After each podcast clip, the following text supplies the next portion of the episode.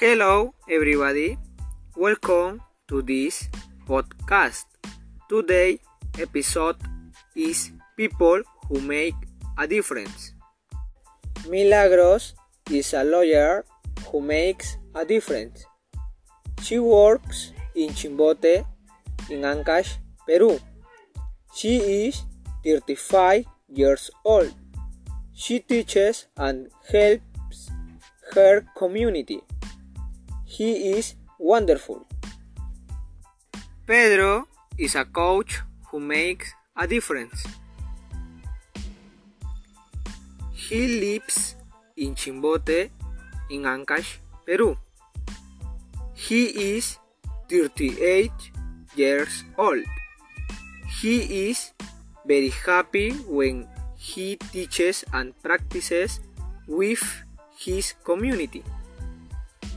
He is incredible.